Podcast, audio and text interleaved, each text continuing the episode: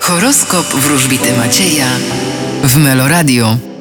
Baran, Uważajcie na konflikty, ponieważ mogą one Wam zaszkodzić. byk, E, Spodziewajcie się szybkości i łatwego rozwiązania wielu spraw. bliźnięta, Powinniście zadbać o wypoczynek. rak, Będziecie cieszyć się z tego, co materialne. lew, Wy będziecie podróżować. panna, E, Postawicie wyłącznie na siebie. waga, Wy dopniecie swego dzięki sile waszego charakteru. skorpion, Wy będziecie kierować się uczuciami i empatią. strzelec, Spodziewajcie się sukcesów na polu zawodowym. koziorożec, Uważajcie, żeby ego was nie zgubiło. wodnik, Spodziewajcie się przypływu gotówki. ryby. Informacje, które posiadacie, nie do końca mogą być prawdziwe.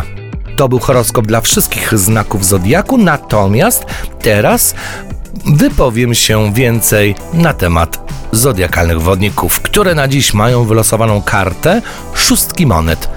Bardzo łatwa interpretacja to dlatego, że szóstka monet oznacza przepływ gotówki przepływ finansów, a więc zodiakalne wodniki, czy to mogą otrzymać e, na przykład spadek, mogą otrzymać podwyżkę, mogą wygrać jakieś pieniądze. W każdym razie te pieniądze idą do Was. Zodiakalne wodniki pożyczajcie.